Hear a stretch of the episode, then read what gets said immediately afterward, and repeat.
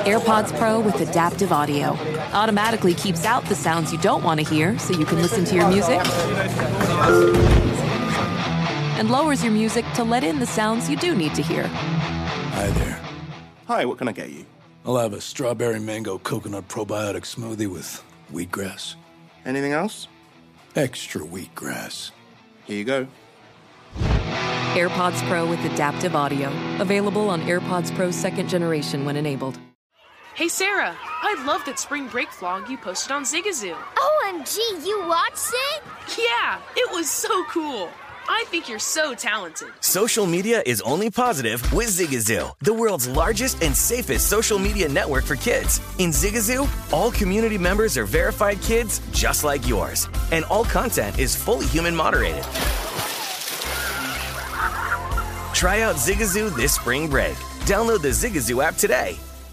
Welcome back to Dealing Together. First caller? I bought 3 sweaters to get the 4th free. Oh, you got fleeced. Next caller? I traded my old Samsung at AT&T for a new Samsung Galaxy S24 Plus and chose my plan. That's not a bad deal. It is not. Our best smartphone deals. Your choice of plan. Learn how to get the new Samsung Galaxy S24 Plus with Galaxy AI on us with eligible trade-in. AT&T. Connecting changes everything. Offers vary by device. Subject to change. S24 plus 256GB offer available for a limited time. Terms and restrictions apply. See att.com/Samsung for details.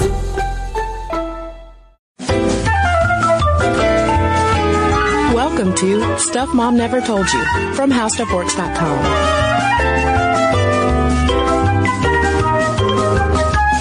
Hello and welcome to the podcast. I'm Kristen. And I'm Caroline. And welcome to part 2 of our Stargazing Women series about women in astronomy. And before we dive in, Caroline, I had a moment of astronomical synchronicity happen in the car yesterday. Can I tell you about it? Because I got so excited because we were doing this podcast today. So I'm listening to NPR, per usual, and an announcement comes on talking about this comet called the Lovejoy comet that was passing over Atlanta, where Caroline and I are located. And I got really excited, not so much about the comet, but because they interviewed a woman astronomer at our local Fernbank Observatory all about this comet. And I was like, oh, this is a woman. The podcast has come alive. It's a woman astronomer. They exist. And she's so excited about the stars. And here this whole time I thought when the podcast came alive, it would be on ice. No, not, that's later. That's, oh, okay. That's a project still in the works. You and I have to get our ice dancing. Sminty on ice. Yes, yes.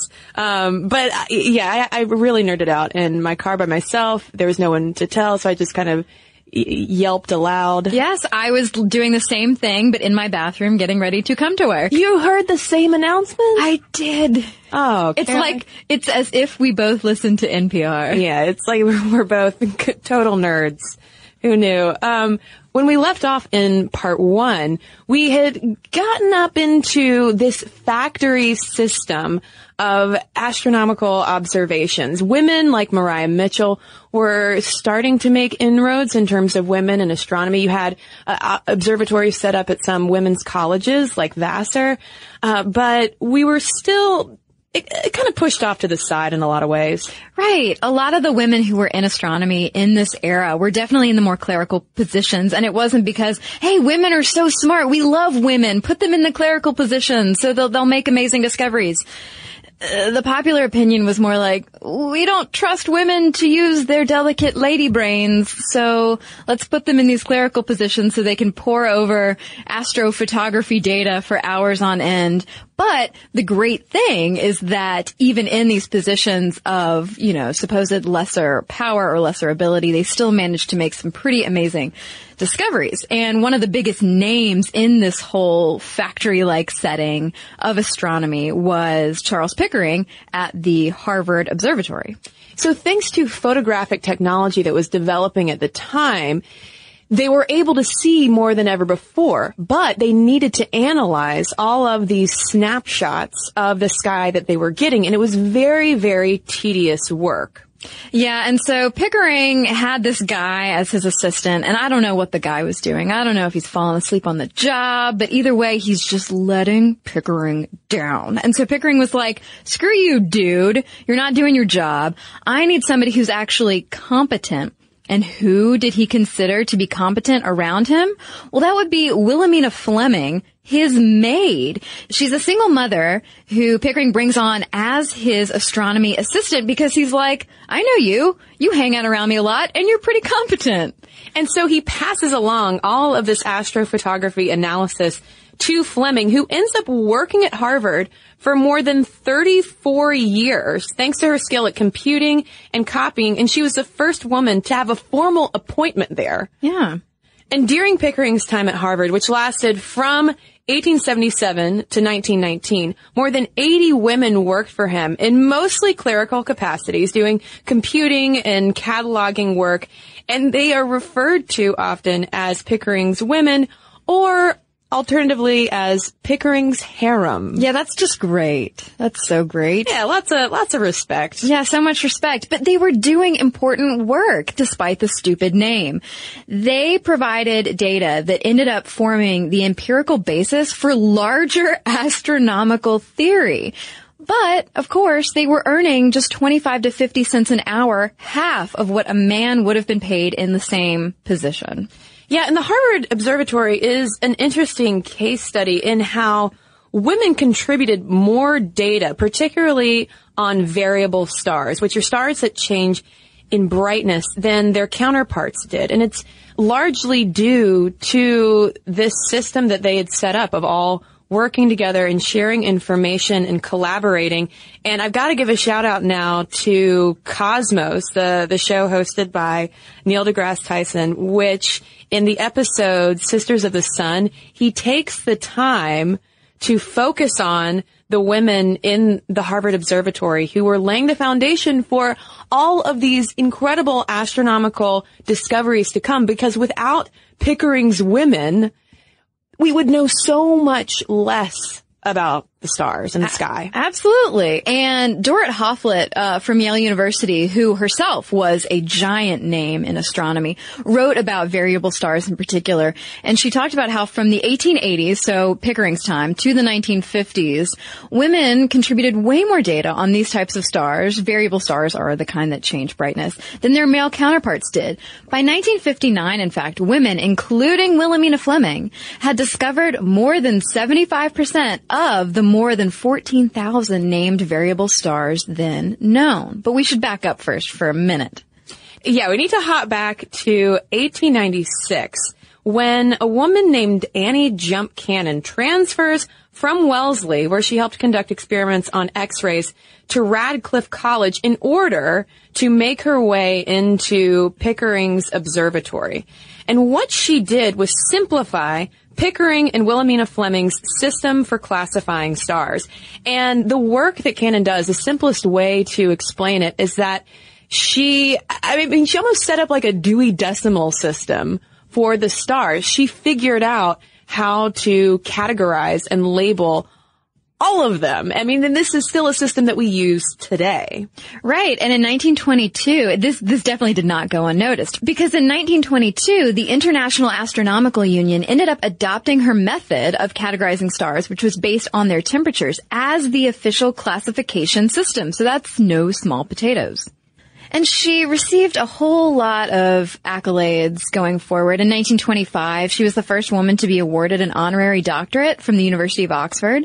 And in 1933, after becoming the first woman officer in the American Astronomical Society, she established their Annie Jump Cannon Award, which is given to a North American female astronomer for distinguished contributions to the field. And we will have more to say about that award and how it changed later in the 1970s. But in 1938, Harvard appointed Cannon the William C. Bond Professor of Astronomy. So she is definitely one of the huge names in astronomy, specifically as someone who came out of Fleming's, group of women. I won't say harem. I just said harem. Yeah, we need a better name rather than, I don't even like Pickering's women. No. Because that even sounds so possessive. So maybe we should rename them. I mean, Sisters of the Sun which is what Neil deGrasse Tyson called them, or whoever wrote his scripts. I thought was pretty good. And at the end of that episode, side note, Caroline, he's drinking some wine with this older woman. I think he's in Italy or something. And he looks into the camera and raises his wine glass and toasts the Sisters of the Sun. And it's as well he should. It's an amazing moment. But anyway, there's another woman that we need to mention who was working alongside Annie Jump Cannon at this time. She actually joined the Harvard Observatory in 1895, just a year prior to Annie Jump Cannon. And this is Henrietta Swan Leavitt. And what she did was figure out a way to measure the distance of stars really, really, really far away. It's something called the Cepheid variable period luminosity relationship. Of course. Yeah. I mean, which obviously. So it's often referred to as the distance key. And this made possible all subsequent discoveries in astronomy of the 19th and 20th centuries, because they could finally get dimensions to these farther away kinds of stars. So not only do we have Cannon, who is labeling and categorizing all these stars, now we have Leavitt coming along to offer some distance in there.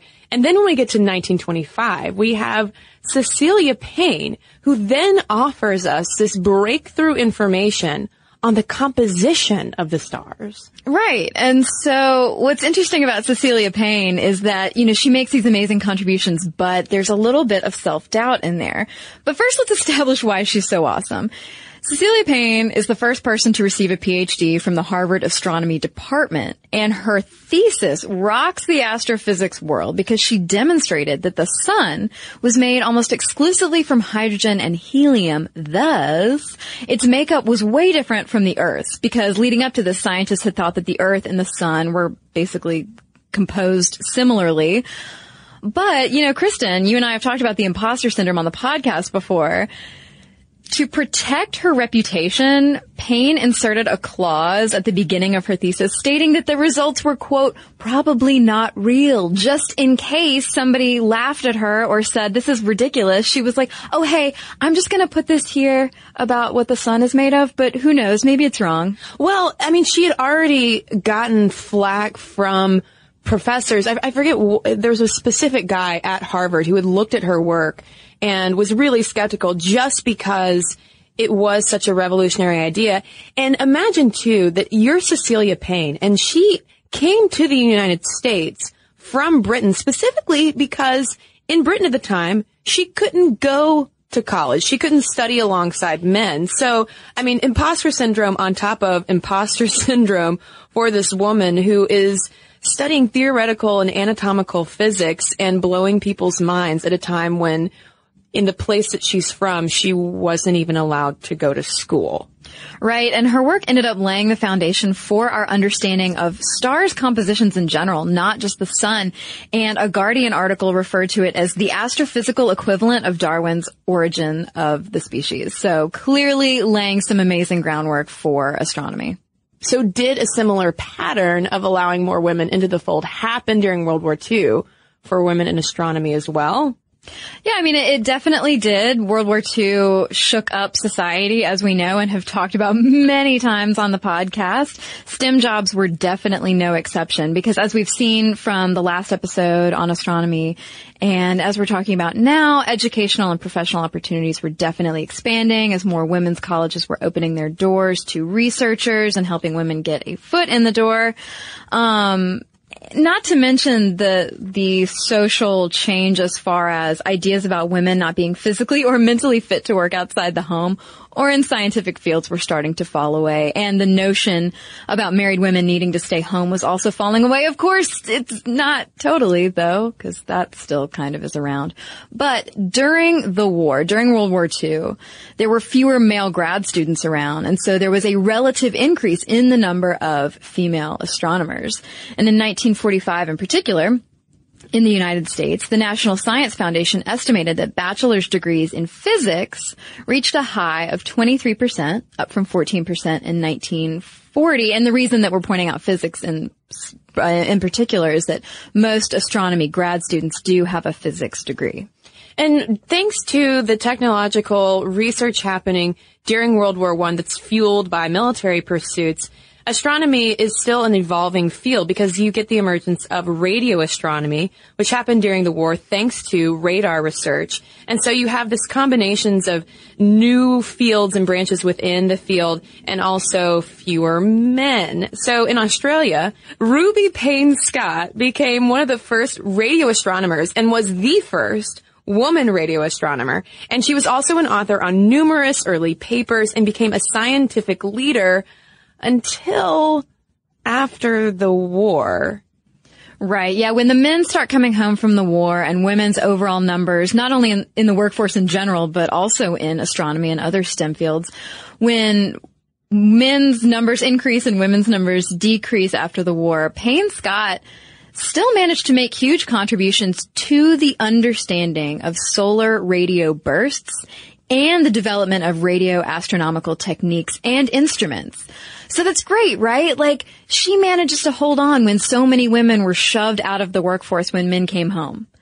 It didn't last long, because even though I literally just mentioned a second ago that the idea that women needed to stay home and be wives and mothers, and oh, you better not hire wives and mothers, because women in the workforce are obviously like aberrations of the norm, Ruby Payne-Scott was doing great. She had to hide the fact, though, that she was getting married. And when she got pregnant, she ended up having to resign from the field. And, of course, this follows the fact that she was also suspected of being a commie and was definitely an outspoken feminist about getting other women involved in astronomy and STEM fields. And so people were like, wait, so you're a commie, feminist, outspoken, scientific lady, and now you're getting married and having a child? Get out of here. The world was not ready for Ruby Payne-Scott. No. It sounds like. Well, and when it comes, though, to that whole marriage factor, this is a pattern that you're going to see throughout the next few decades in terms of observatories and research facilities having these anti-nepotism rules, which essentially meant that if your husband is working in a lab, then the wife is not going to be allowed to work in the lab, because that's what they considered nepotism, which actually hampered a lot of women's careers, because, I mean, it makes sense that, you know, you're an astrophysicist. You meet another astrophysicist. You fall in love, you know. You get like, stars in your eyes. Literally the stars align. So they're, you know, that's sort of a downer of a rule for a number of these astronomers working. But, of course, when it comes to this anti-nepotism rule, it's the wife who has to go home, not the husband, typically, which leads us to second-wave feminism. Woo-hoo! Yes. According to the National Science Foundation, though, from 1950 to 1970, the proportion of women earning bachelor's degrees in physics stayed still at about 4 to 6%. So not a ton of women studying physics. Yeah, but when you move into the 60s and 70s, the numbers start to increase. In 1972, for instance, if we're talking about bachelor's degrees, women earned 17% of bachelor's degrees in astronomy. And during that period of the 60s to the 70s, while the number of female PhDs rose, the percentage of women in the American Astronomical Society, for instance, dropped to just 8% by 1973. So the numbers are sort of all over the place, and during this time, the job prospects are still terrible for married women. There was a lot of fear about women taking time off to have children. Oh, yeah. The workplace issues for working moms in astronomy echo so many of the workplace issues we still hear about today for working moms. That whole sneering at part-time work of trying to balance family and this really intensive research, because understandably, astronomy is like, say, being a lawyer is a field that requires and you're expected to pour so many hours. It's not a 40-hour-a-week kind of gig. And with that, there are still echoes of the Pickering's women or Pickering's harem era going on, which leads us to the story of Jocelyn Bell Burnell, who discovered pulsars. FYI, pulsars are remnants of massive stars after they've exploded, and I think that before Burnell figured that out, we thought that they were aliens. Really? Yeah. The little green men. Really? Yep. I had no idea. I'm learning so much from you, Kristen. Well, I just learned a lot from Neil deGrasse Tyson. So, well, there we go. And this is coming from National Geographic. But in 1967, Burnell, as you said, discovered pulsars while she was in grad school for radio astronomy. Hey, Ruby Payne-Scott, at Cambridge in England. And Burnell was just, no big deal, studying 3 miles worth of paper from a radio telescope that she helped build when she made this discovery. And hooray, it resulted in a Nobel Prize. That's wonderful, right? Yeah, but the Nobel Prize went to her male supervisor and another male astronomer.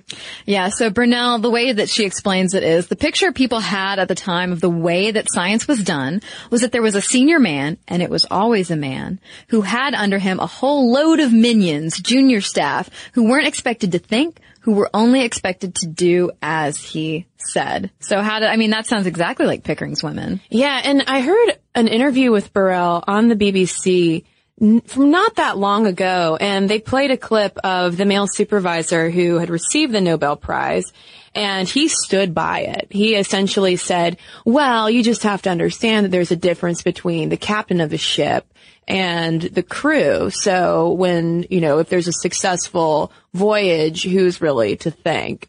And so, this guy clearly fancies himself a captain of a pleasure cruise. You think he wears like a jaunty captain's hat? Yes, I do. And Bell Burnell, when she was asked by the BBC reporter for her response to that, she was essentially like, that's where he stands. If I continue to get mad about this every day, then I would not be able to do any work. But she made so clear how challenging it was constantly to be a woman in this field, even before the whole balancing of family and career. When she first walked into like an auditorium-sized classroom in college, all of the men in the room started stamping their feet and whooping because that was just tradition. Because she was, the only woman in the room. And so, of course, she was going to get heckled. And so that's what was happening when she was in graduate school. Yeah. And then she gets the Nobel Prize just snatched out from under her. And National Geographic points out that even though, yes, this woman discovered pulsars, it should have been given a Nobel Prize, etc., many of the positions she was offered in her career were focused on teaching or administrative and management duties because that was still seen as more women-appropriate work. Yeah, and she does point out that it was extremely hard combining family and career, which is something that women today obviously still struggle with. Times have not changed that much, but as of 2013, Burnell was a visiting astronomy professor at the University of Oxford. She recently chaired a working group for the Royal Society of Edinburgh, and she was tasked with finding a strategy to boost the number of women in STEM fields in Scotland. And there was one more thing, Caroline, that jumped out to me in that BBC interview. We mentioned the imposter syndrome and Cecilia Payne's work in the 1920s. Bell Burnell specifically called out the imposter syndrome as well. And she even asked the reporter, she was like, have you ever heard of this thing called the imposter syndrome? Yeah, it's essentially been something I've had to fight every single day of my career, that sense of, oh, well, no, I'm going to be found out at some point because surely I don't belong here. But obviously those feelings of not belonging have nothing to do with her actual intelligence and prowess, but the environment, the hostile environment she's been working in now for decades. And then as we move through the 1970s, there are a couple more developments in the field of astronomy that had a lot to do with women. In 1971, astrophysicist Margaret Burbage declined the Cannon Prize. Now, we mentioned the Cannon Prize earlier. It was supposed to go to, incredible female astronomers who've made great strides and made great contributions to the field. But Burbage said that the prize was discriminatory because it was available only to women. And the direct result of this was that the American Astronomical Society established basically a lady committee that recommended the prize become a research award for which women in early stages of their careers could apply. The reasoning being that women face numerous disadvantages early on in their education, in their grad school career, and getting a career going off the ground. And so, yeah, basically the reasoning was like, if we give it to women who are still in school, then that's not as discriminatory. And so in 1972, they recommended that the AAS set up a group to review the status of women in astronomy. And in 1973, that new committee, the Working Group on the Status of Women in Astronomy, released a report where they found that the percent of women in the AAS was the lowest ever in its history, that women were underrepresented as officers and other people in this group, and that the United States was 7th in the percentage of female members of the International Astronomical Union. So basically this group is like, hey, women aren't in enough places in astronomy. Yeah, and as a result of all this information that they're finding out, the data that they're collecting about women in the field, in 1979, that working group on women finally became a standing committee. And as a result of their work, in 1992, members developed what was called the Baltimore Charter, which had the goal of promoting a culture that would help both men and women realize their full potential in STEM careers. So the question then is, what does that full potential look like for astronomers today? We'll talk about that when we come right back from a quick break.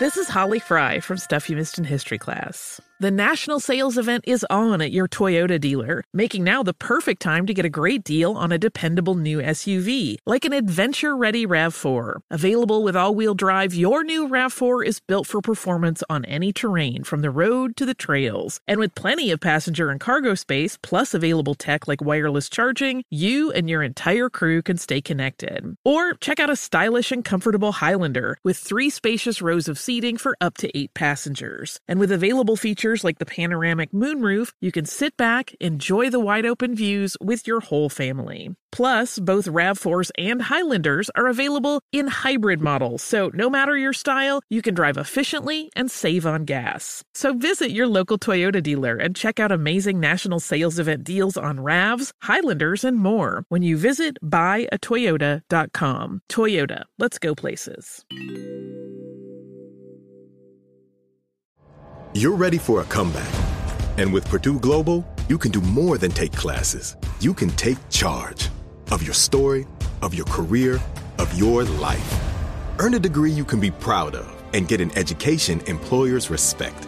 It's time, your time, not just to go back to school, but to come back and move forward with Purdue Global, Purdue's online university for working adults. Start your comeback at purdueglobal.edu. Ready to unlock a world of entertainment? Philips Roku TV has America's favorite TV streaming platform built in, so you can watch live TV, catch every game, discover must-see shows and hit movies, and get all the best streaming apps in one place, like iHeart for all your favorite music, radio, and podcasts. Watch what you want, when you want. Immerse yourself in entertainment with premium 4K picture and sound for every budget, with sizes for every room. Find your perfect Philips Roku TV today, online or at your local Walmart and Sam's Club. And now, back to the show. So, Caroline, what does being an astronomer entail today? I mean, have we learned everything there is to know about the stars? I mean, certainly not. You know, as we mentioned in our first episode on women in astronomy, some major discoveries were still being made in the 1990s, back when that women's committee was developing charters to encourage people in the field of astronomy. We still have so much to discover, but the field of astronomy itself is relatively small. And this is coming from 2012 numbers from the Bureau of Labor and Statistics.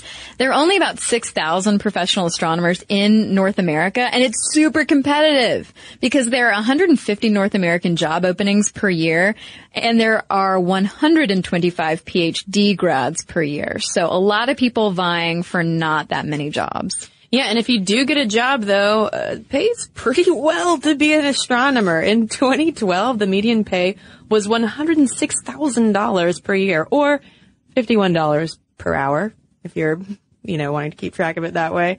And the kinds of things, obviously, that you'd be studying include planets, stars, galaxies, and other celestial bodies. And there's all sorts of equipment that's involved as well, including ground-based equipment like radio and optical telescopes, as well as space-based equipment such as the Hubble Space Telescope, which a lot of listeners have probably heard of. And you generally are either making observations or working on theory. So what are some of the modern observations that astronomers today have been making, Caroline? Well, it's not so much that astronomers are looking through a telescope and sweeping the sky, as the ladies in our first episode did very often, but rather use computers and super sophisticated telescopes that can detect radiation other than visible light, such as gamma rays or radio waves. And rather than making direct observations by sweeping the sky with a telescope, theoretical astronomers typically use data from observational astronomers to develop theories. And we should also mention, too, that telescope technology has also spawned numerous medical applications. So there are day-to-day repercussions of the work that astronomers are doing. And typically they're employed at colleges, universities, and professional schools. They're also involved in research and development in the physical, engineering, and life sciences.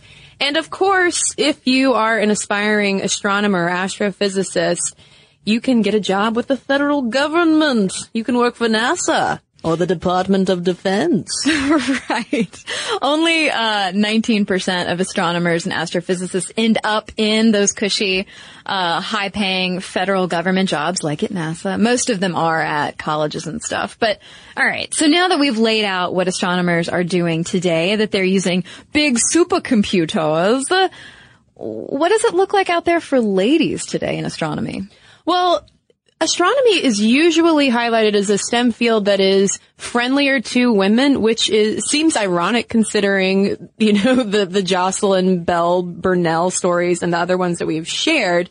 But by and large, it does tend to attract more women than other STEM fields, but it still suffers similar leaky pipeline issues as we see all over STEM. So when it comes to the pipeline issue, it's usually the same old tale of women starting out. They're interested in physics. They're taking the courses and their bachelor's degrees, but they don't make it to the PhD level. And then if they make it to the PhD level, there's a drop off after that as well.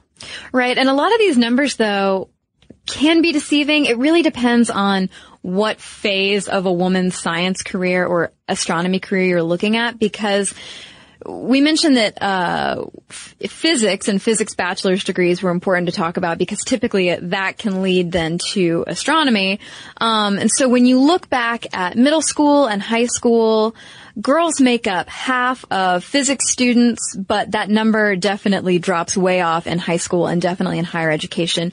But you also have to keep in mind that most high school students, or a lot of high school students, have to take things like physics or chemistry or whatever. And so it's just important to keep in mind that while, yes, there is a pipeline issue, sometimes you just have to remember that certain things are inflating numbers in parts of the pipeline.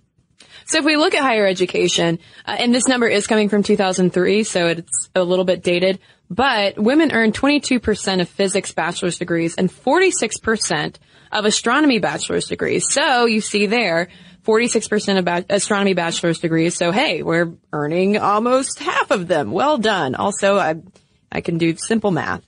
Now, when it comes to the faculty and standalone astronomy departments, women make up only 14% of faculty members versus 10% in physics departments. So you might there, too, have issues going on with the whole visibility factor. You don't see many women at the front of the classroom in physics and astronomy. Yeah, but there is good news and bad news when it comes to women teaching in higher education.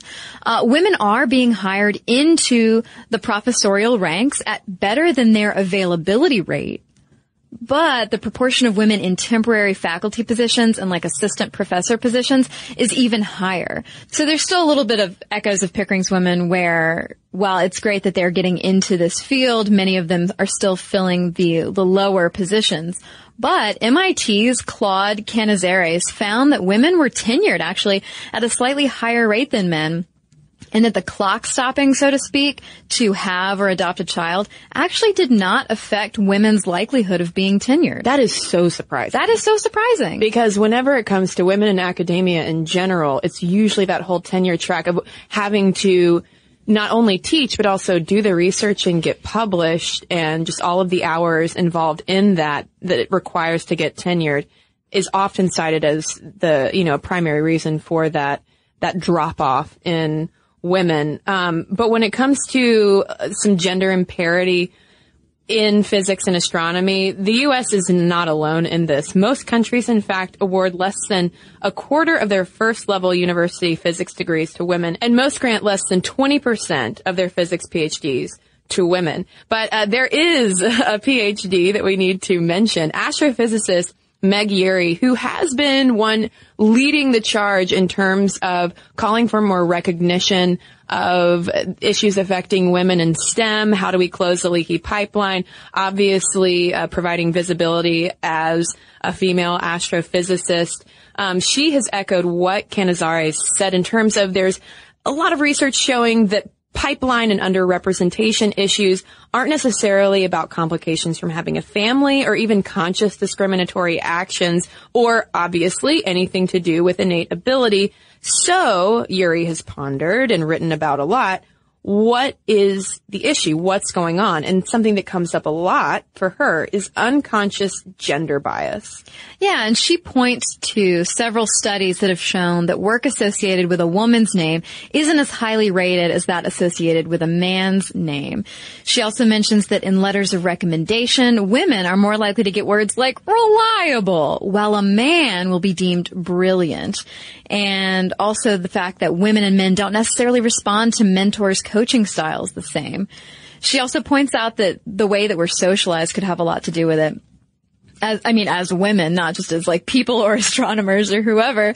She instructs women to own your ambition. She writes, "It really scares me the way young women dial back their aspirations because they're anticipating that they'll have to make compromises. Believe me, the young men aren't doing that." Okay, so when's the last time we heard that, Kristen?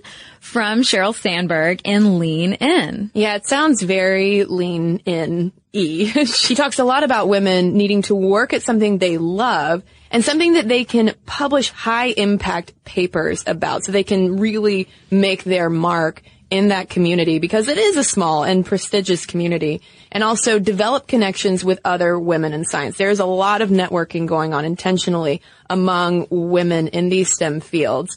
And it's not just an issue, though, when it comes to representation of people in STEM. It's not just women.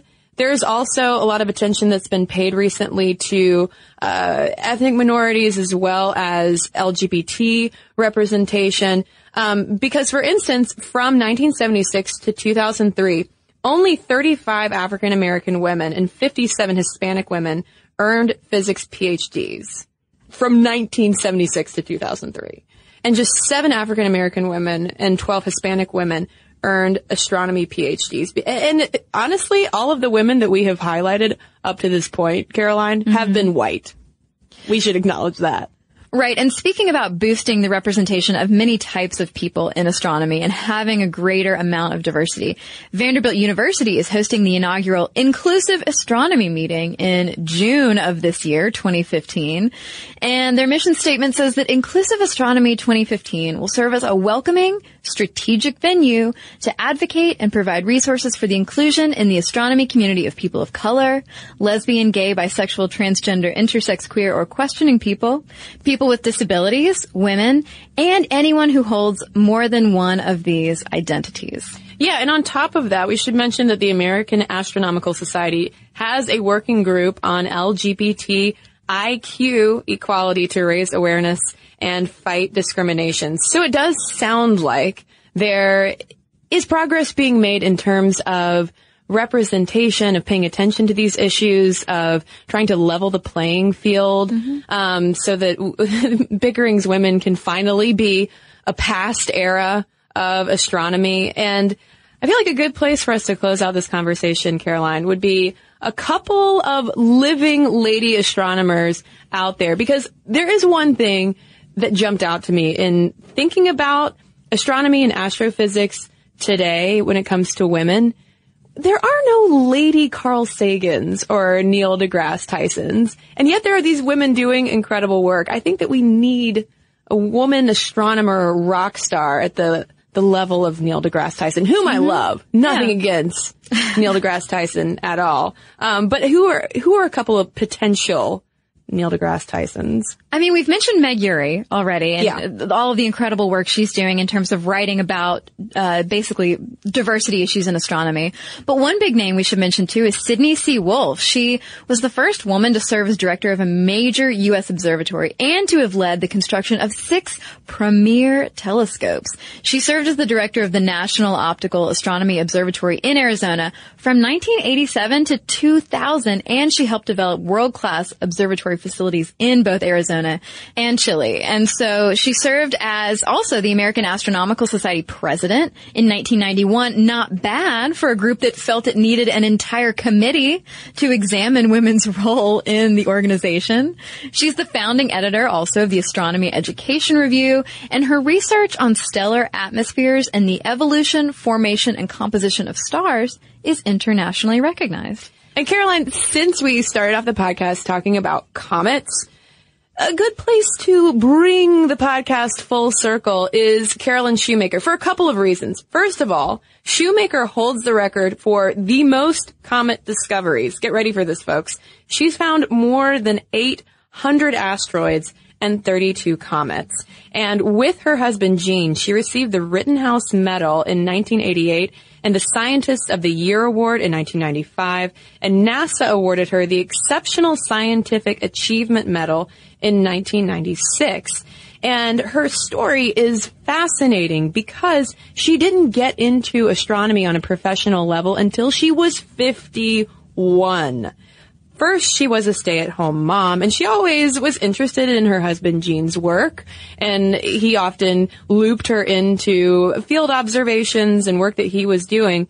But it wasn't until after that phase of being a full-time mom that she then transitioned into being this incredible astronomer, and she worked with her husband Gene until he was killed in a tragic car accident at a California observatory. So, no matter what age you are, if you were listening to this podcast, it's not too late if you're interested in astronomy. And I love this story, though, because, I mean, it really, to me, sums up so much of women's history with astronomy, because she's kind of, it goes back to the buttons and breakfast issue that we were talking about in part 1 of that concern of, well, if women get too involved in astronomy, then who's going to take care of the home? Well, Carolyn Shoemaker was like, I'll just do all of it. Yeah, well, yeah, and it also perfectly illustrates our themes, one of our themes from the first episode, which is that so many women throughout history have gotten into STEM fields, STEM jobs, STEM hobbies and pastimes, thanks to the influence of a father or a husband or whatever. And so here you have a very modern woman, Carolyn Shoemaker, who is getting not only involved in astronomy, but completely pursuing it passionately as a career and making all of these discoveries in the wake of her husband's death.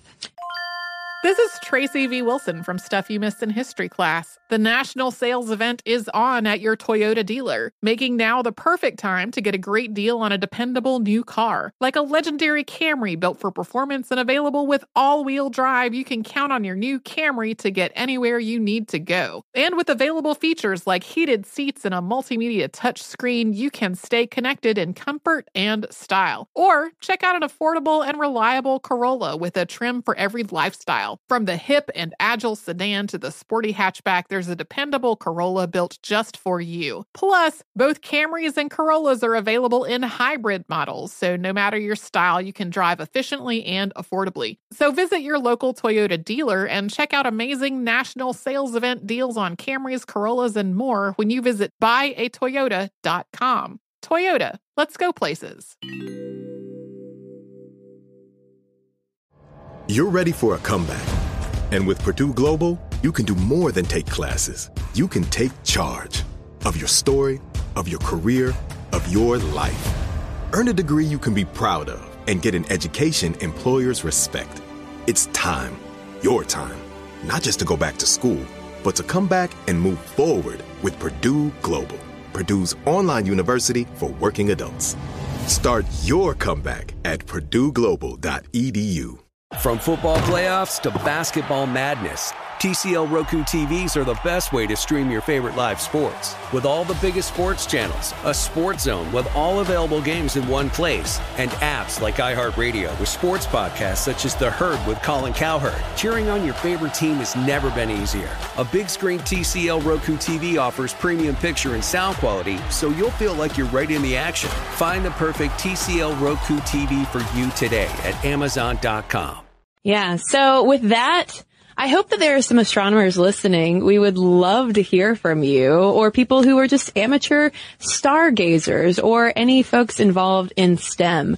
We want to know your thoughts. Momstuff at howstuffworks.com. Oh, and if you have any suggestions for the lady equivalents of Neil deGrasse Tyson and Carl Sagan, really curious to know who your nominations would be for lady astronomer rock stars. Momstuff at howstuffworks.com, again, is our email address. You can also tweet us at Momstuff Podcast or message us on Facebook. And we've got a couple of messages to share with you right now. All right, I have a letter here from Steven following up on our History of Underpants episode.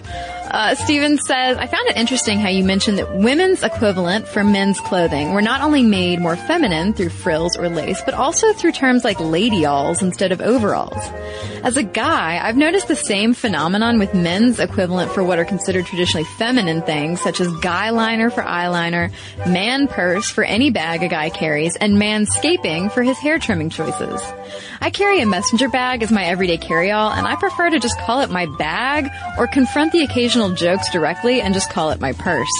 It's amazing just how uncomfortable people can get when you start stepping over the perceived gender lines and how far they'll push to keep everyone pinned into gender roles and expectations. Me, I'll keep proudly flaunting my purse and wearing eyeliner wherever I go. Thanks for all the work you put into the podcast. And thank you, Stephen, for writing in.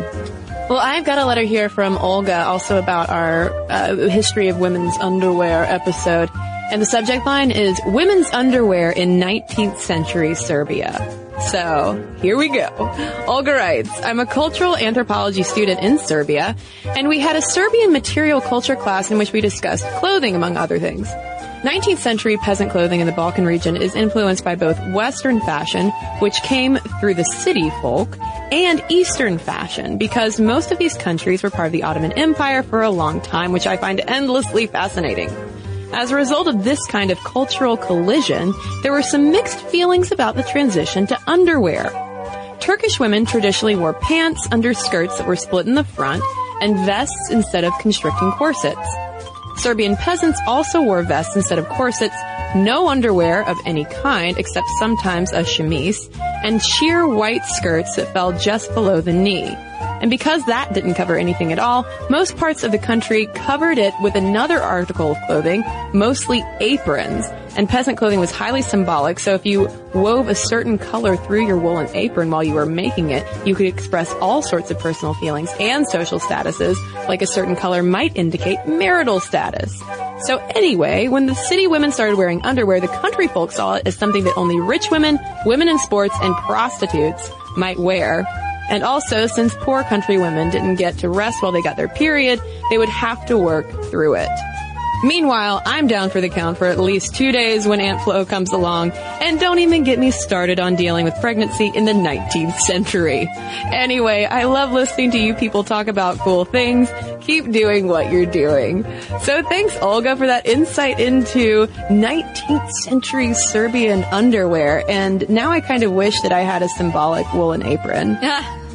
So if you have any costume history or facts about astronomers or anything else you'd like to share with us, momstuff@howstuffworks.com is our email address. And for links to all of our social media, as well as all of our blogs, videos, and podcasts, including this one, with all of our sources, so you can follow along, head on over to stuffmomnevertoldyou.com.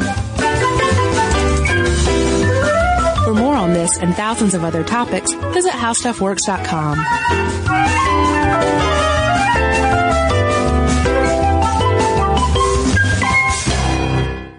Infiniti presents a new chapter in luxury, the premiere of the all-new 2025 Infiniti QX80, live March 20th from the Edge at Hudson Yards in New York City, featuring a performance by Jon Batiste. The all-new 2025 Infiniti QX80 is an SUV designed to help every passenger feel just right.